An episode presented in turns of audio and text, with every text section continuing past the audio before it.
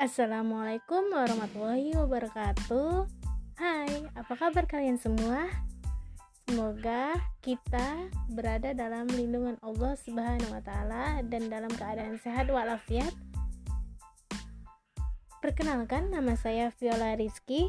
Saya merupakan mahasiswi dari Universitas Pembangunan Pancabudi Medan. Saya Stanbu 2018. Prodi PAI.